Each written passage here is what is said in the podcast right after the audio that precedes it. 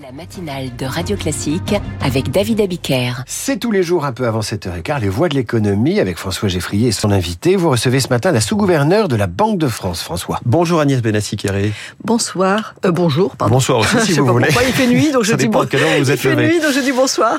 Bienvenue sur Radio Classique, en tout cas ce matin en direct, 7h13. Pourquoi a-t-il été euh, décidé d'assouplir euh, très légèrement les conditions d'octroi de crédit immobilier? Est-ce que le Haut Conseil de la stabilité financière reconnaît en creux qu'il y a bien une crise de l'immobilier immobilier. Alors, il ne s'agit pas euh, d'un assouplissement à proprement parler, hein, il s'agit euh, d'un ajustement euh, technique qui pour tenir compte de difficultés opérationnelles dans euh, le déploiement des euh, fameuses normes du HCSF et en particulier la flexibilité de 20%, hein, 20% de l'octroi de crédit peut être non conforme, c'est-à-dire avec un taux d'effort qui serait supérieur à 35% ou une durée Mmh. supérieure à 25 Les ans. banques peuvent faire des dérogations à ces règles-là. Elles ont un peu plus de souplesse dans ces dérogations. Absolument. Donc, elles peuvent tenir compte de dossiers atypiques, euh, de gens plutôt aisés, qui, donc, pour lesquels 35% d'efforts, c'est pas si important que ça. Ou, donc, ce genre de, de dossiers, elles peuvent en tenir compte dans la limite de 20% euh, au total, avec des sous-enveloppes. Alors, ce que je voudrais dire, c'est que euh, cette flexibilité n'est pas employée euh, à son maximum. On est même très loin, hmm. puisque au troisième trimestre 2023, on était à, à 14%, 14,4%. 3% euh, de, de prêts non conformes pour une marge donc totale de 20%. Et les sous-enveloppes, euh, toutes mmh. étaient non employées totalement, puisque euh, et en particulier celle euh, totalement libre. Hein, on était très loin, même pas à la moitié. Donc les banques disent on a des difficultés opérationnelles, ce qui s'entend, hein, à la fois parce qu'il y a des délais entre le moment où vous demandez un prêt et le moment mmh. où il est octroyé, il y a un délai qui est assez long. En fait, elles vous disent laissez-nous un petit peu choisir, laissez-nous faire notre métier, on sait identifier les dossiers risqués ou pas. Oui, mais ça, c'est pas de problème puisque c'est dans la flexibilité. Mais euh, la difficulté pour elle, c'est euh, les décisions sont prises de manière décentralisée Mm. au niveau des agences et il faut euh, centraliser tout ça pour à, obtenir des chiffres euh, agrégés. C'est pas évident. Oui. Et il y, a une- il y a une cyclicité euh, de, de l'octroi de crédit. Donc, ce qu'a décidé le HCSF, hein, c'est vraiment de euh, d'évaluer le, le respect de ces normes sur trois trimestres glissants Mm. et donc de pas euh, immédiatement appeler une banque qui serait à 20,3%.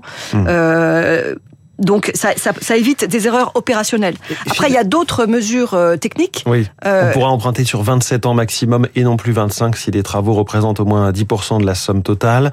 Et les prêts relais ne rentreront plus forcément dans les 35% maximum que représentent les mensualités de crédit par rapport au- au revenu de l'emprunteur. Ces mesures, effectivement, sont techniques. Je- J'entends que ça n'est pas une réponse à la crise du logement, la crise de l'immobilier qu'on vit. Parce que finalement, vous nous dites que le vrai risque, ça n'est pas l'accès au crédit, c'est le surendettement. C'est vraiment ça qui guide les décisions de ce haut comité.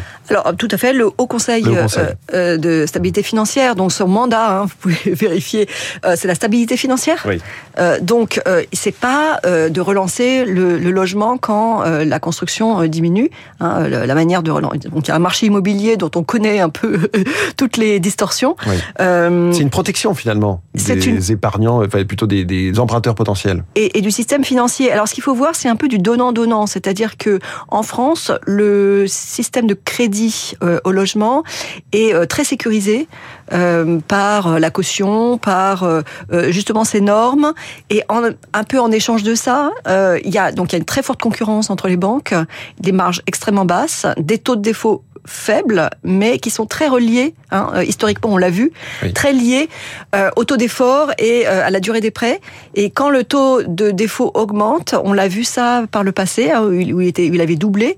Euh, donc c'est très sensible pour les banques parce qu'elles ont extrêmement peu de marge. Et par rapport aux autres pays européens, on a des taux d'emprunt qui euh, sont plus bas et qui restent plus bas aujourd'hui, nettement plus bas. Mm. Hein, c'est, même dans, dans, avant la. On s'en sort pas si mal au regard de ce qui se passe en Europe. Bah, le crédit euh, reste plus abondant qu'ailleurs en Europe et, et moins cher. Mm. Donc voilà. Et la, la vraie raison pour laquelle le, le crédit euh, recule, c'est la hausse des taux d'intérêt. Et- Et, et tant que les prix euh, de l'immobilier ne se sont pas ajustés, ben on a le, la mauvaise partie, c'est-à-dire la hausse des taux, et on n'a pas la bonne qui est la baisse des prix. Ou tant que les taux n'ont pas baissé, puisqu'on peut se dire que ça va finir par arriver euh, avec l'inflation qui ralentit. Les banques centrales, la Fed peut-être d'abord aux États-Unis, puis la Banque centrale européenne vont finir par rebaisser les taux et ça va redonner un petit peu d'oxygène à ce secteur de- du crédit immobilier. Alors bon, ça c'est pas euh, c'est pas encore sur la table. hein. Euh, c'est pas encore sur la table. Mais par contre, ce qui est relativement probable, c'est que les taux se stabilisent Euh, et on, on, observe que euh, l'essentiel de la hausse des taux directeurs de la BCE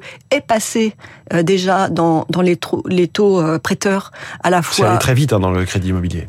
La transmission de la politique Alors, monétaire est allée assez vite. La transmission est allée aussi vite que par le passé, c'est que les taux directeurs ont augmenté beaucoup plus vite. Hein. Le précédent cycle de hausse des taux, c'était euh, 2 points de pourcentage, hein, 200 points de base à partir de 2005. Et en, et c'était plus étalé dans le temps, alors oui. que là, on est allé à 450 points de base, donc 4,5 points de pourcentage, et en très peu de temps, ça a commencé en juillet 2022. Est-ce que l'accès au crédit, Agnès Benassi-Kéré, côté entreprise, est grippé du fait de cette hausse des taux? Alors, euh, pour les entreprises, on observe qu'il n'y a pas vraiment de, de il n'y a, a, pas d'ailleurs du tout de, de restriction euh, d'accès au crédit. C'est plutôt que bon, les taux augmentent, hein, donc c'est vraiment un, en termes de quantité de crédit, on ne voit pas euh, de, de, déclin. Par contre, en termes de, euh, de coût, c'est clair que le coût a augmenté, hein, comme je viens de le dire. Les taux directeurs sont passés dans les taux prêteurs. C'est vrai pour les ménages, c'est vrai aussi pour les entreprises. Alors, pour vous donner un ordre de grandeur, parce que les entreprises françaises, par rapport aux autres pays ont l'avantage d'être endettés euh, à, relativement long terme et à tout fixe. Mm. Et donc c'est relativement long euh, pour passer dans les coûts des entreprises. Euh, on estime que 53% des entreprises vont avoir refinancé leurs dettes d'ici la fin 2025.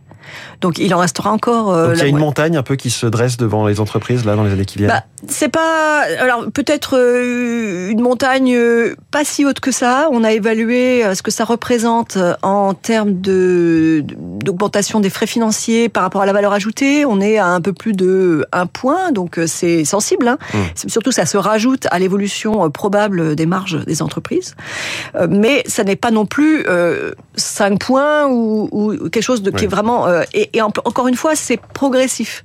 En ça tout va cas, vraiment... pas d'inquiétude sur, euh, par exemple, le remboursement des prêts garantis par l'État, les PGE. C'est ce que nous disait Nicolas Namias euh, à votre, à votre place il y a quelques jours, patron de Banque Populaire Caisse d'Épargne et patron de la Fédération bancaire française.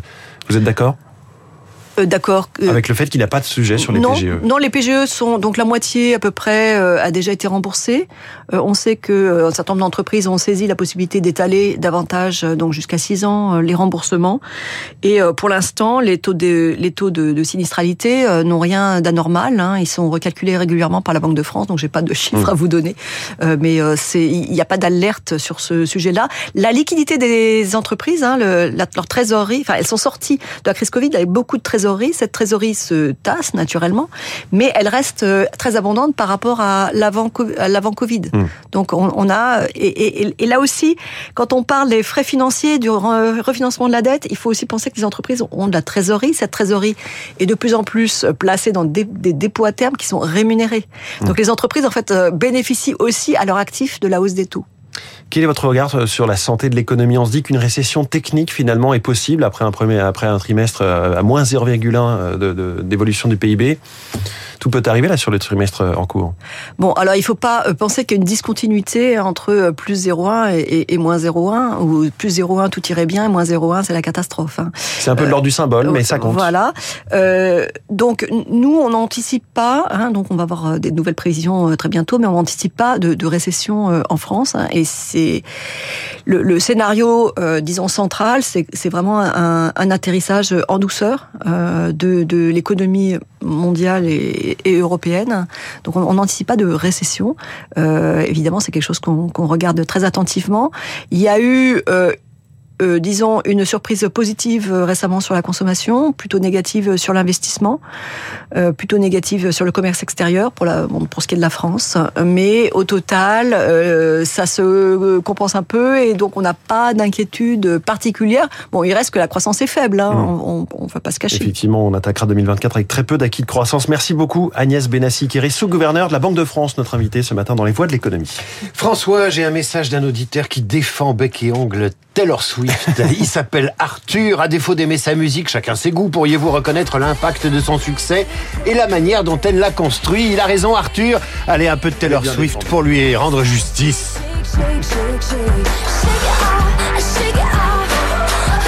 Allez, dans trois minutes, les coulisses de la politique et l'accord de 1968 qui facilite l'arrivée des immigrés algériens en France. La majorité tétanisée à l'idée d'y toucher. Radio Classique, 7h23.